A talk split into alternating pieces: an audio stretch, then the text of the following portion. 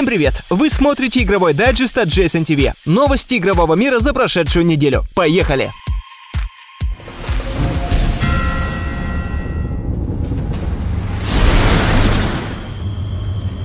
Компания Valve с помощью Valve Anti-Cheat заблокировала очередную пачку игроков Counter-Strike: Global Offensive за использование запрещенных программ. В этот раз под раздачу попали почти 11,5 тысяч пользователей. Количество банов значительно увеличилось в 2016 году. За сентябрь Valve уже заблокировали 50 365 пользователей, а 175 477 игроков получили бан в июне. И, похоже, мы еще не раз услышим новости про массовые блокировки читеров.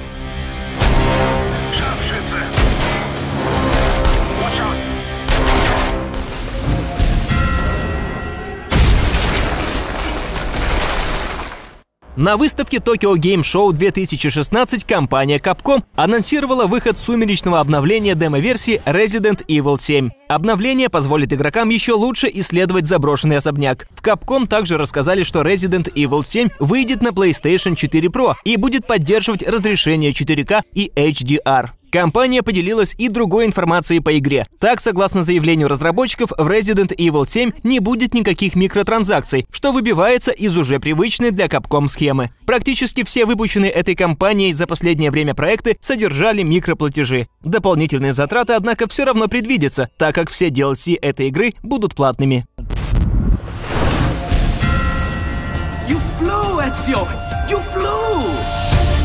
В этом году мы не увидим новой игры из серии Assassin's Creed. Однако это не повод забывать про те части, которые уже выпущены. Видимо, так посчитали в Ubisoft и анонсировали выход издания Assassin's Creed: The Ezio Collection для PlayStation 4 и Xbox One. В это издание, выход которого намечен на середину ноября, войдут Assassin's Creed 2, Assassin's Creed Brotherhood и Assassin's Creed Revelations. Три игры, героем которых является Ezio Auditore. Также в состав издания войдут все однопользовательские расширения, а вот сетевых модов в нем не будет.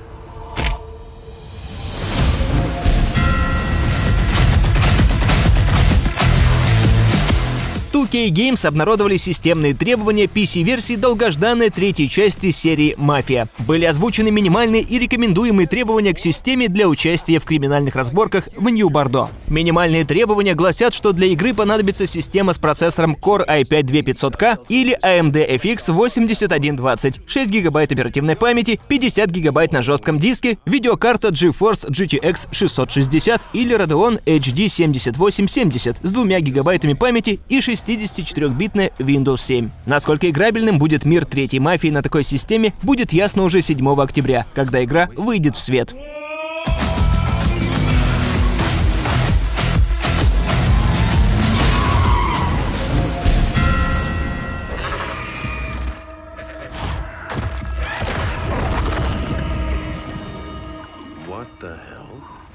Как сообщают разработчики, PC-версия Gears of War 4 — непростой порт. Она была построена с нуля и с самого начала затачивалась под Windows 10, поэтому можно ожидать, что она избежит традиционных проблем, преследующих все порты с консолей. PC-версия Gears of War 4 изначально создавалась под DirectX 12 и использует все преимущества этого интерфейса. Будет множество графических опций, так что, по заявлениям разработчиков, поиграть смогут даже обладатели средних по нынешним меркам систем.